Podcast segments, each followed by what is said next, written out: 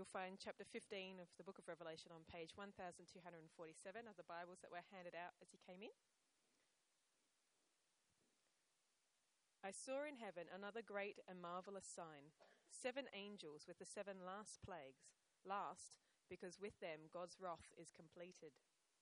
And I saw what looked like a sea of glass glowing with fire, and standing beside the sea, those who had been victorious over the beast and its image and over the number of its name. They held harps given to them by God and sang the song of God's servant Moses and of the Lamb. Great and marvelous are your deeds, Lord God Almighty. Just and true are your ways, King of the nations.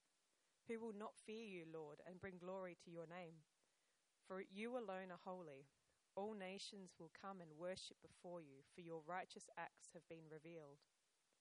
After this I looked, and I saw in heaven the temple that is the tabernacle of the covenant law, and it was opened. Out of the temple came the seven angels with the seven plagues. They were dressed in clean, shining linen and wore golden sashes around their chests. Then one of the four living creatures gave to the seven angels seven golden bowls filled with the wrath of God, who lives for ever and ever. And the temple was filled with smoke from the glory of God and from his power and no one could enter the temple until the seven plagues of the seven angels were completed.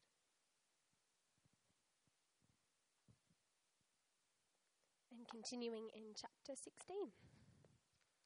Then I heard a loud voice from the temple saying to the seven angels, Go, pour out the seven bowls of God's wrath on the earth.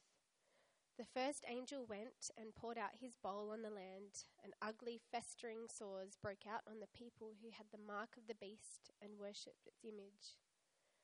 The second angel poured out his bowl on the sea, and it turned into blood like that of a dead person, and every living thing in the sea died. the third angel poured out his bowl on the rivers and springs of water, and they became blood. Then I heard the angel in charge of the waters say, You are just in these judgments, O Holy One, you who are and who were, for they have shed the blood of your holy people and your prophets, and you have given them blood to drink as they deserve. And I heard the altar respond, Yes, Lord God Almighty, true and just are your judgments. The fourth angel poured out his bowl on the sun, and the sun was allowed to scorch people with fire.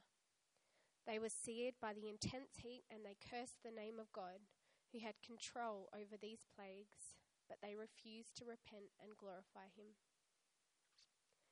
The fifth angel poured out his bowl on the throne of the beast, and its kingdom was plunged into darkness.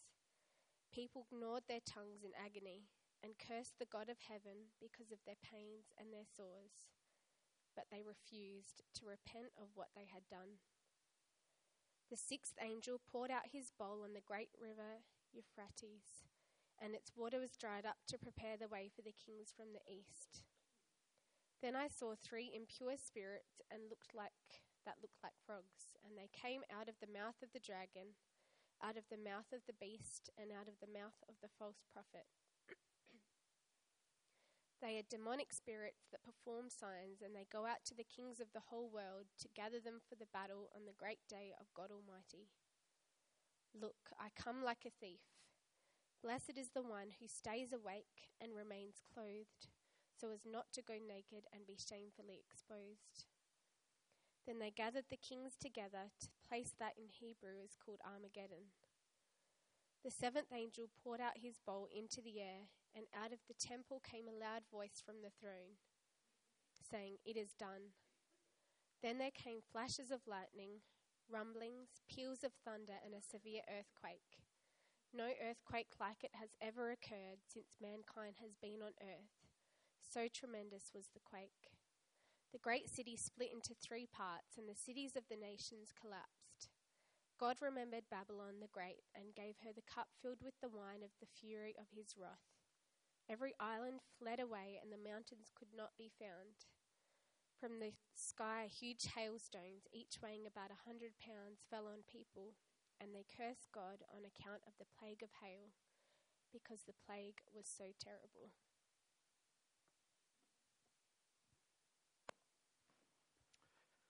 Thanks, Johnny. Thanks, Shana. Keep your Bibles open Hello, I'm Colin.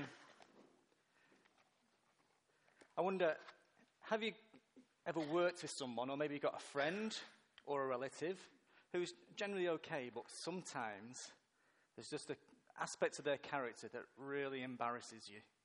You know, maybe, um, or maybe you are that embarrassing person, Stephen, or, or maybe I'm the embarrassing person, Robert. I don't know.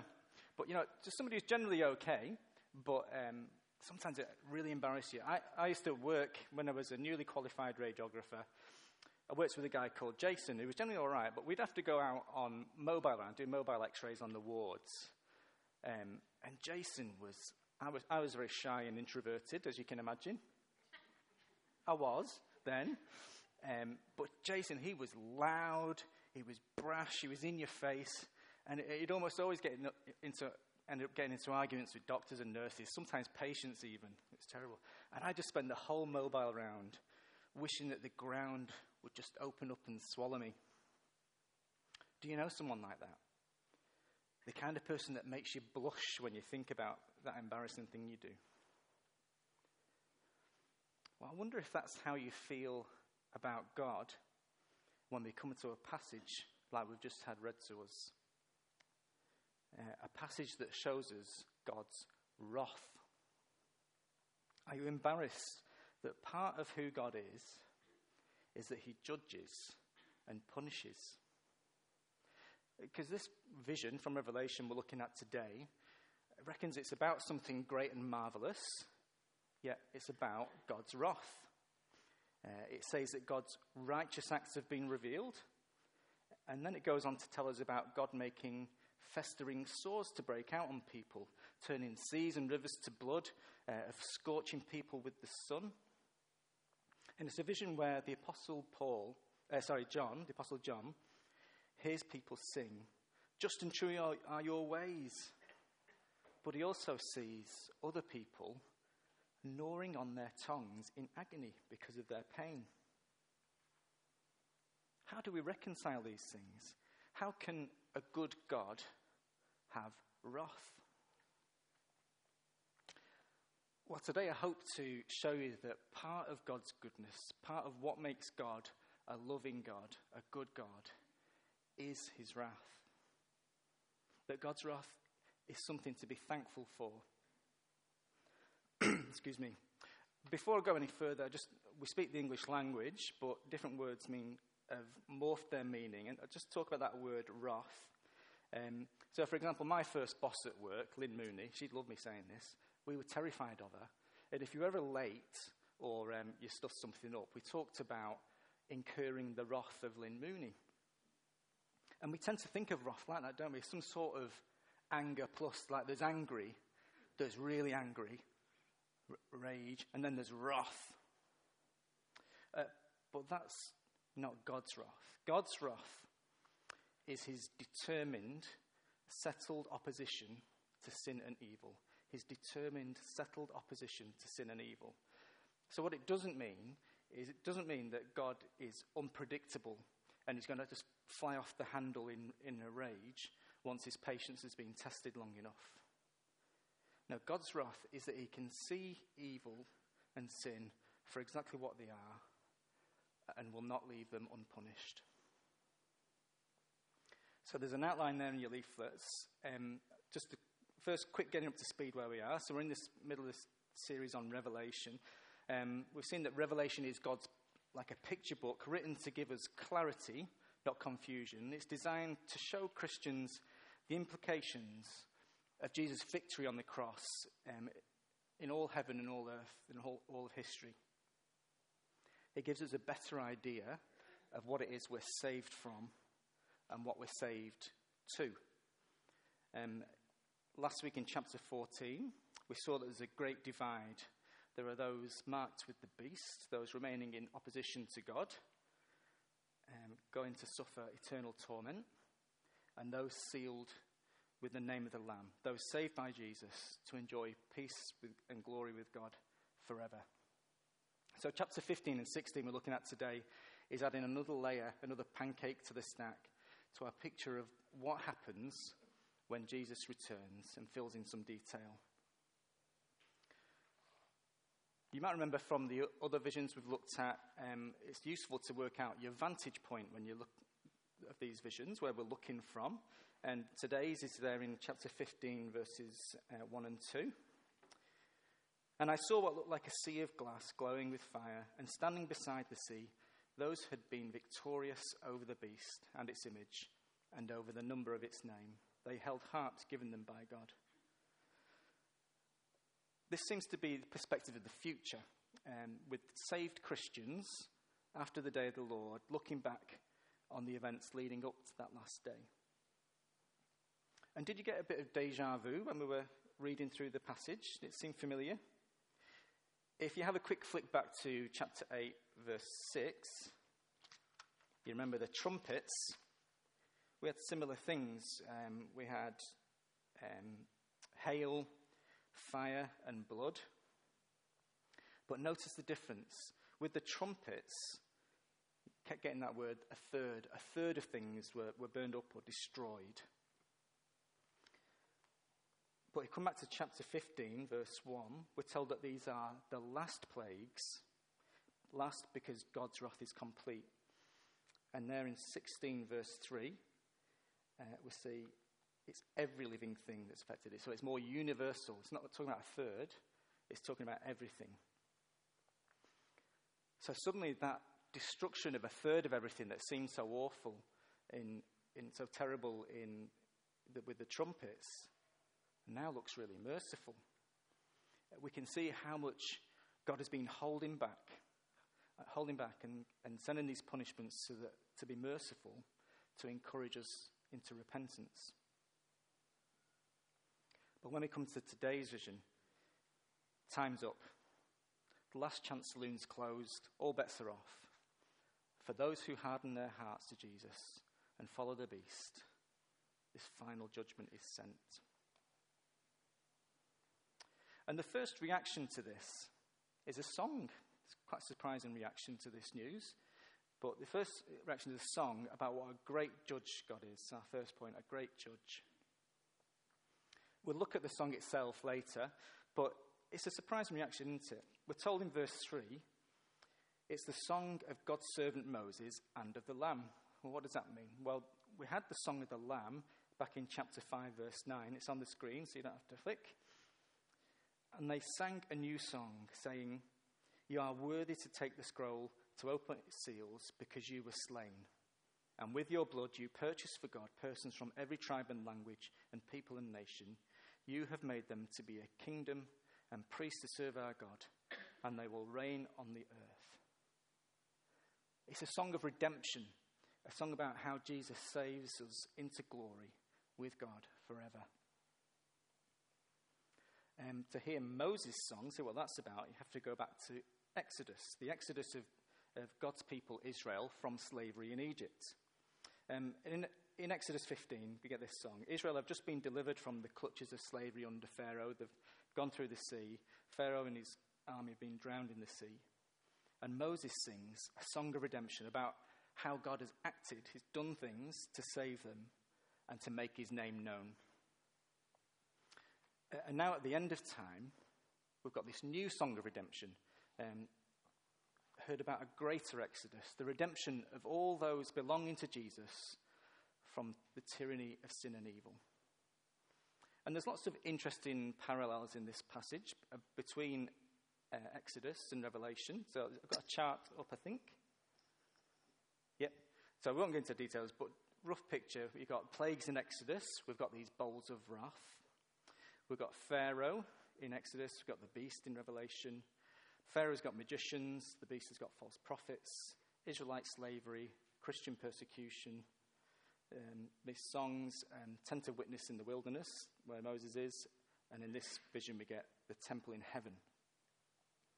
Well, so what? There's lots of interesting detail things you can pick out in, in Revelation. We know that. We know we're trying to keep looking at the big picture. All this tells us is that we're to understand God's wrath here in Revelation in the same way that we saw him at work in delivering Israel from slavery in Egypt. And back in Exodus, before it all happens, God says this to Moses He says, Pharaoh will not listen to you. Then I will lay my hand on Egypt, and with mighty acts of judgment, I will bring out my divisions, my people, the Israelites. And the Egyptians will know that I am the Lord when I stretch out my hand against Egypt and bring the Israelites out of it. You see, Exodus showed us what a great judge God is. He wouldn't allow the cruelty and the injustice of Pharaoh to continue. He heard the cry of his people, and yet he gave, he gave Egypt loads of opportunities to repent and obey. And his judgment corrected Egypt's wrong view, their wrong view that God is not God.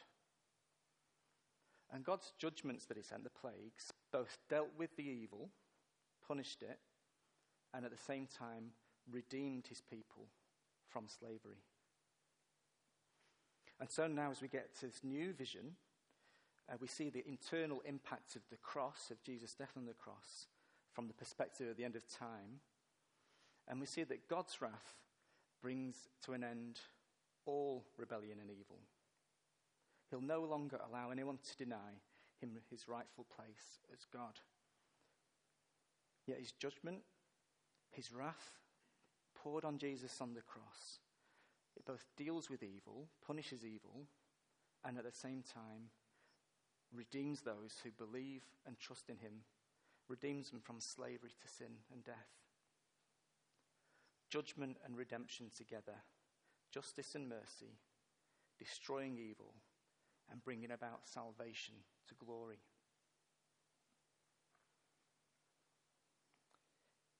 Moving on in chapter 15, we get to verses 7 and 8, and we we found out that this wrath of God must be poured out. It has to happen. Then one of the four living creatures gave to the seven angels seven golden bowls filled with the wrath of God, who lives forever and ever.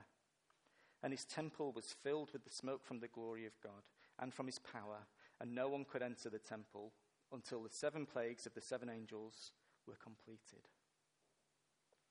Nobody could be in God's presence, it's saying, until this wrath is carried out. But why? I mean, why can't God just forgive sin? Why can't He just let it go? And it's a big question, and I can't answer in a sermon, but I, am going to tell you three things that just help us start answering the question, to think it through. Uh, firstly, like we saw in the kids' talk, God's straight and true. He's got, he's got a perfect handle on what evil is. He's perfectly good, perfectly holy. And as such, to be perfectly holy, he must be completely opposed to sin and evil. But we're so steeped in sin, we're so warped and biased by it, we, we just really can't see the seriousness of our rebellion. I've got a little um, movie here that just helps us get our head around it. We're heading to the Western Front, World War II. So. Now we'll see how these Russians deal with a crack SS division. Uh, Hans? Have courage, my friend. Yeah. Uh, Hans, I've just noticed something. These communists are all cowards. Have you looked at our caps recently? Our caps? The badges on our caps. H- have you looked at them? What? No. A bit? They've got skulls on them. Have you noticed that our caps have actually got little pictures of skulls on them? I don't. Uh... Hans, are we the baddies?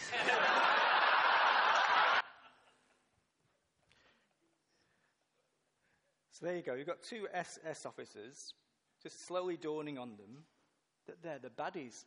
Now, we laugh and we find it funny because, from our perspective, it's ridiculous for them not to know that they're the baddies. But this is how we are with our sin, with our own judgment. We're so skewed by our sin that we fail to see the seriousness of our own badness against God until God helps us to see it. And the more we understand the seriousness of our rebellion against God, the more we can understand why he can't let it go unpunished.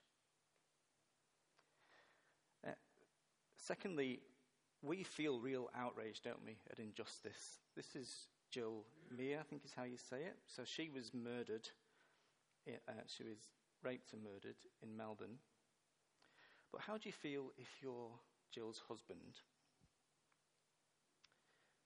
Knowing that the man who murdered her should have been in jail. Because the man who murdered Jill had previous convictions, um, 12 previous convictions for violent sexual assault. And he was out on parole, and he'd breached his parole and should really have been in prison when he murdered. How do you feel if you're Jill's husband? How do you feel about the man who murdered her? About the people that let him walk free to attack again? We feel raged at that, don't we? We feel the injustice. And yet, our experience of evil is tempered by our experience of the goodness of God's common grace to us all. Our experience of evil is mixed in with experience of goodness. And we feel rage against evil whilst committing acts of evil ourselves. So, how then must God, who is absolutely pure, absolutely holy, who can see uh, and feel evil in all its unfettered rawness and filth, how must he feel? How does he even hold back from ending it all right now? And thirdly, sin, uh, like Pharaoh, sin is denying God as our creator, denying God as our source of life. We're made to bear God's image in the world. And when we sin, we, we defame God's name. We're saying God is not God. Um, the other day, Mrs. Speed asked me to put up a video on, on Trinity Bay's Facebook page. She said, I'll lend you my login so you can do it from home. I thought, I could do anything, couldn't I? I could go on Mrs. Speed's Facebook page and I could send really offensive emails to all her contacts, couldn't I? And I could say, get to like loads of dodgy pages.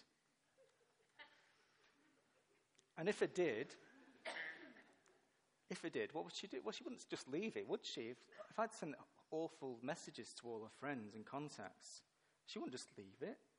She'd want to make her name good again. She'd work hard to retract it all to deal with the consequences. God can't just let his name going on being defamed forever. He is God, and his name is above all other names, and he will make it so. So, God is a great judge. And let's have a look now at God's great wrath, our second heading God's great wrath. Now, we could spend ages looking at these different plagues, um, but there are just two main observations I want us to make about them. Firstly, that God's wrath is fair, and secondly, that God's wrath is personal. It's fair and personal. So, first of all, God's wrath is fair. If you look with me again at the song in verses um, 15, verses 3 and 4. Great and marvelous are your deeds, Lord God Almighty. Just and true are your ways, King of the nations. Who will not fear you, Lord, and bring glory to your name? For you alone are holy. All nations will come and worship before you, for your righteous acts have been revealed. And then over in chapter 16, verses 5 and 5. Uh, then I heard the angel in charge of the water say, You are just in these judgments, O Holy One, you who are, who are and who were. And then verse 7 And I heard the altar respond, Yes, Lord God Almighty, true and just are your judgments. So when everything's out in the open, when everything can be seen for what it really is, and God pours out his wrath, this is the song that will be sung. Uh, it's like the independent auditor's review is back in and it says, God acting on his wrath is right, it's true, it's just. And not only that, it's not only just and true, it's great, it's marvelous. Because of God's wrath being poured out, uh, nations will come and worship God. So purely fair and just will God's wrath be, that none of us will dispute it. Nobody will say, it's not fair. And chapter 16, verse 8, those um, suffering under God's wrath, they curse God. Uh, and in verse 11, they curse God, but they don't say it's not fair. It'll be obvious that the punishment fits the crime. So God's wrath is fair. Secondly, God's wrath is personal. I think we often hear the phrase, don't we? God loves this, loves the sinner, but he hates the sin. It's an old cliche you've probably heard. And it is true that God loves sinners, uh, so much so that whilst we were still his enemies, he sent his only son to die for us as an atoning sacrifice. God loves sinners.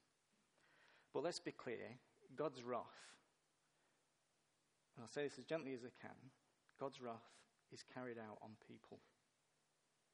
Verse chapter 16, verse 2. The first angel went and poured out his bowl on the land, and ugly festering sores broke out on the people who had the mark of the beast and worshipped its image. The fourth angel poured, in verse 8, the, first, the fourth angel poured out his bowl on the sun, and the sun was allowed to scorch people with fire. And in verse 10, people gnawed their tongues in agony. God's wrath is upon people who oppose him. The picture isn't one of there being sort of a, an evil force, cloud like thing, which you may or may not get caught up into a lesser or greater extent.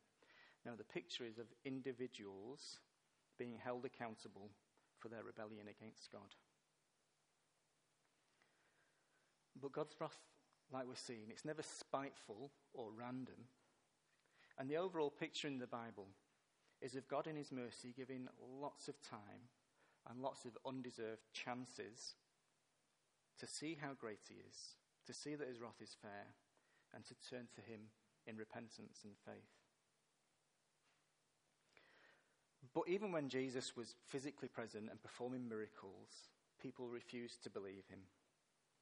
And still, at the end, it will always be like that. Even here, at the end of time, even as God's wrath is being poured out, and there's no course of action in the universe more obvious, more logical, more desirable than to repent and believe in Him. In verse 8, they refuse to repent. Verse 10, they refuse to repent of what they'd done.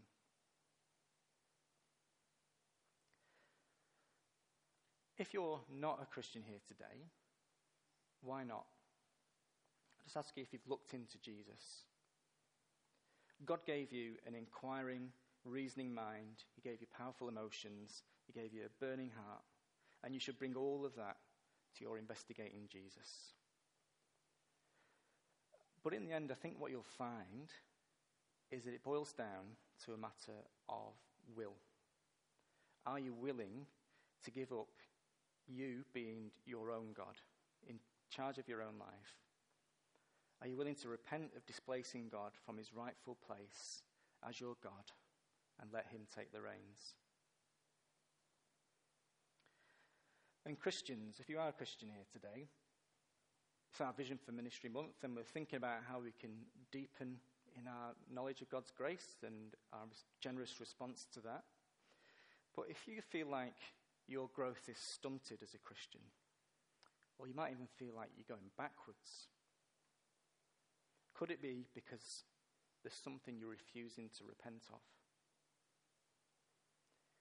Turn away from it, even today, even this morning. It causes God's wrath to burn. But Jesus has paid a great price to take that wrath for you. Jesus has saved you to keep extending his grace deeper and further, not to keep piling on the wrath.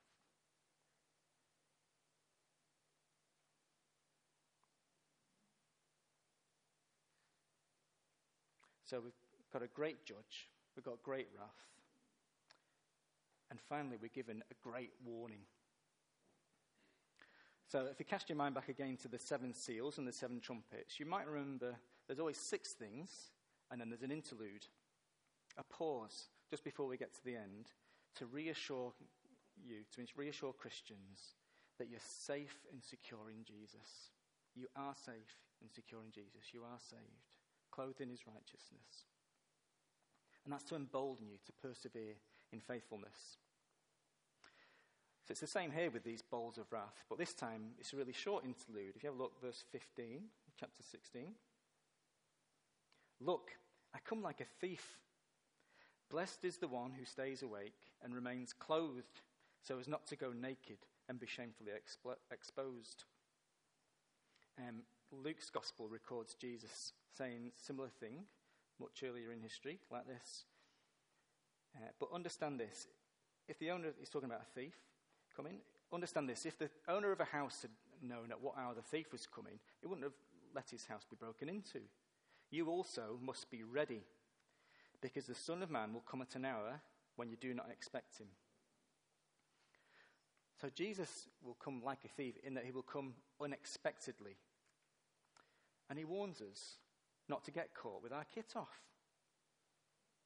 You know, when I was a student, I spent some uh, pretty bad times living in uh, a Victorian uh, nurse's residence.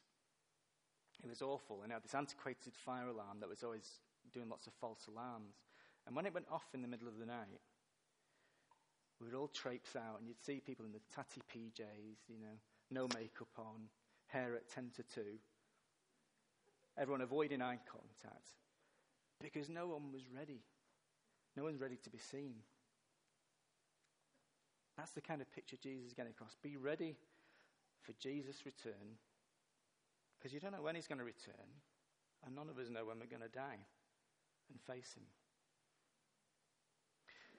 So, how should we respond to the reality that God's good wrath will come? Jesus himself tells us stay awake, be ready. You don't know when it will be too late. Stay awake, as Jesus said to Peter on the night he was arrested. He said, Simon, he said to Peter, are you asleep? Couldn't you keep watch for one hour? Watch and pray, so you will not fall into temptation. The spirit is willing, but the flesh is weak. So, this is what Jesus wants us to do with the visions he's given us in Revelation.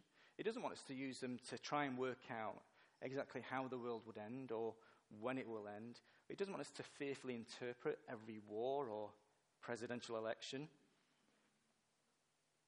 He wants us to use these visions to prompt us, eh, showing us some eternal realities, to prompt us to keep awake in our faith in Him and not be distracted or led astray. He wants us to stay clothed, keep trusting in Him to clothe us in the robes of righteousness, washed clean for you by Jesus' blood. We're all asking ourselves during this Vision for Ministry month how we can be responding generously to God's generous grace to us. And taking a close look at God's wrath, at the punishment our sin deserves, just opens our eyes, doesn't it, to how much God loves us it opens our eyes to what it is we've been saved from. We've been given a glimpse of how much wrath our sins deserve. What, what must it have been like for Jesus to take that on himself? Just look how much he must have gone through. How will you respond to that generous grace in acts of generous grace? We're saved from God's wrath, and we're saved to finding ways to deepen in God's grace and share God's grace in acts of loving service to one another and the lost, staying clothed in Jesus' righteousness. But what about those who are not ready? What about those who are not trusting in Jesus to save them from God's fair, just, personal wrath? Well, in the interlude, we also see in verses 13 and 14, we've got Satan and his cronies egging on the kings of the world to keep opposing God, to gather together for, verse 16, for a battle at Armageddon. Armageddon. It's like a word synonymous with the end of the world, isn't it? Everyone, Hollywood gets it. Most people have heard of it. Um, it's probably a word that's been quite used quite a lot this week with the result of the US presidential election. Uh, it's supposed to, yeah, synonymous with this battle at the end of the world. There's lots of ink wasted on trying to guess where it is and when it'll happen. But actually, in this vision, it's a bit of a non event. And that's because the outcome's never in doubt. It could never really be a true battle because God is God and nothing can stop him dealing once and for all with evil. So, in this vision at least, it fast forwards past the Battle of Armageddon to the seventh bowl pouring out. And then in verses 17 to 21, I won't go into, but it's lots of imagery, especially from Ezekiel, associated with the end of the world and Jesus' return. But the big picture is, as ever, the Lamb wins. Jesus wins. So give up battling against God. Give up battling against God because God is good. Give up because all of us know deep down that we've wronged God and we deserve his wrath. Give up because he loves you. He loves you so much that he took this wrath upon himself in his son Jesus so that you don't have to.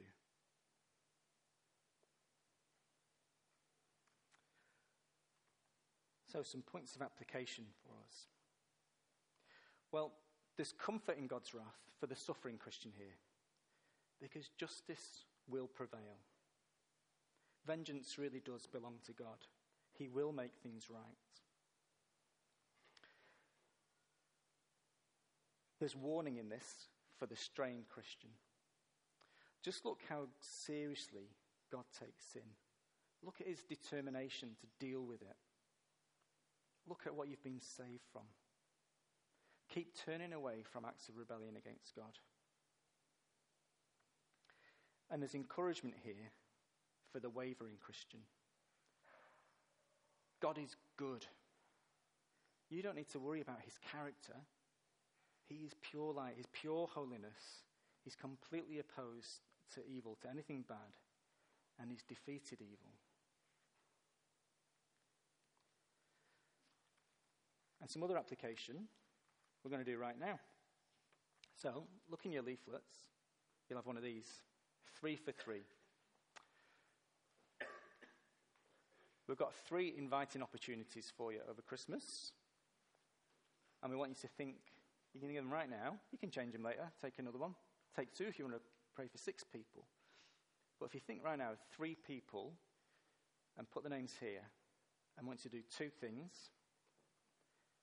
Should have thought of three things, but th- two things, three for three. Pray for them and invite them to one of these things. What's your church? Three for three. And then you'll see on the back as well, whilst you do that, write the names down now. We'll do that now. When you've done that, you'll see on the back, just got three very simple conversation starters. They might just help you get into a good conversation about what you love about Christmas, about carols. The aim is to help you talk about Jesus.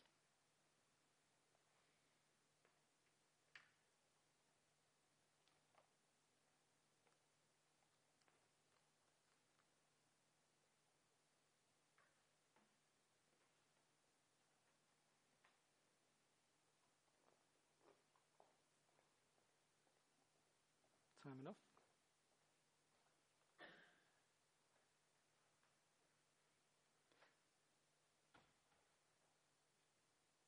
I'll just pray for these people now, and they'll finish the sermon. Okay. Heavenly Father, we thank you for these, all these people who you know individually. You know them better than they know themselves, that are written on these cards. And we pray for opportunities to invite them to Christmas things. But most of all, we pray for opportunities to talk about Jesus.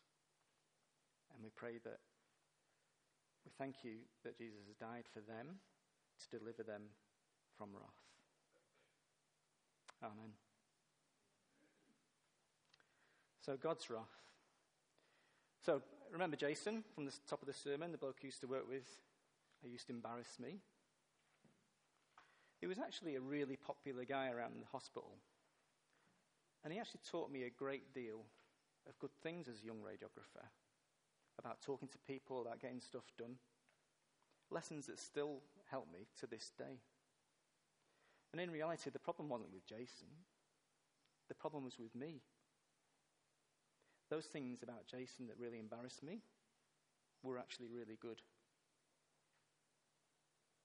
God's wrath, his settled, determined opposition to sin and evil, is good.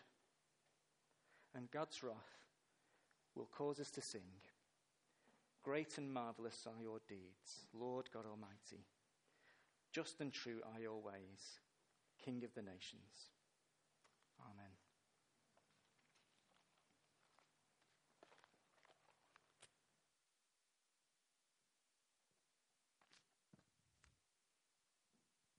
Let's continue to pray together.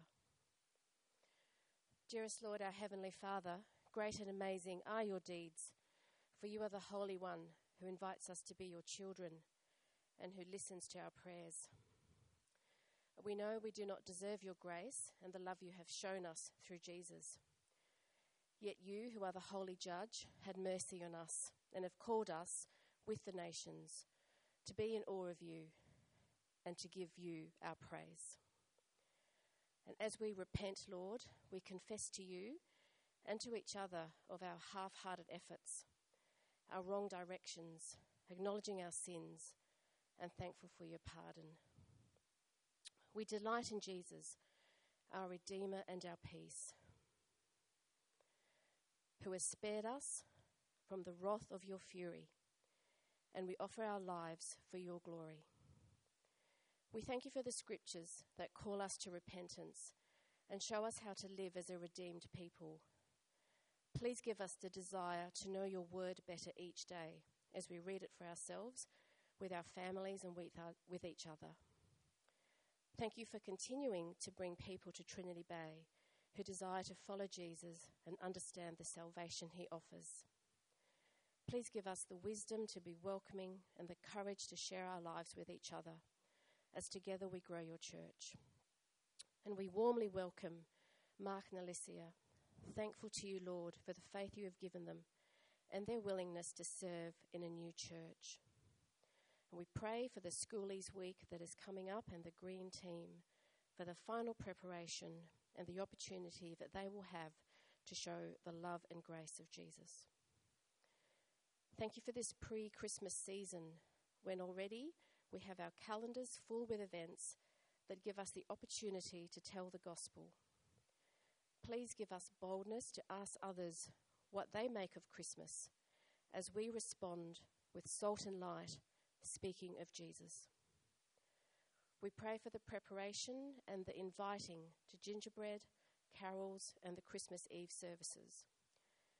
Please help us all to take an active role in partnering together in these events.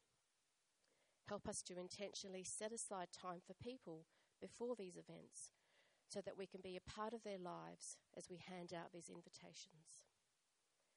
We pray for the mission via ES as the uni students head to the national training event and mission week later this month. Thank you for these young workers in your harvest. And we give you thanks for James, the new staff worker at UniSA in 2017. Father, we pray for the Trinity network of churches as each centre plans for the many opportunities this season brings. And we are thankful that we can proclaim the gospel without persecution.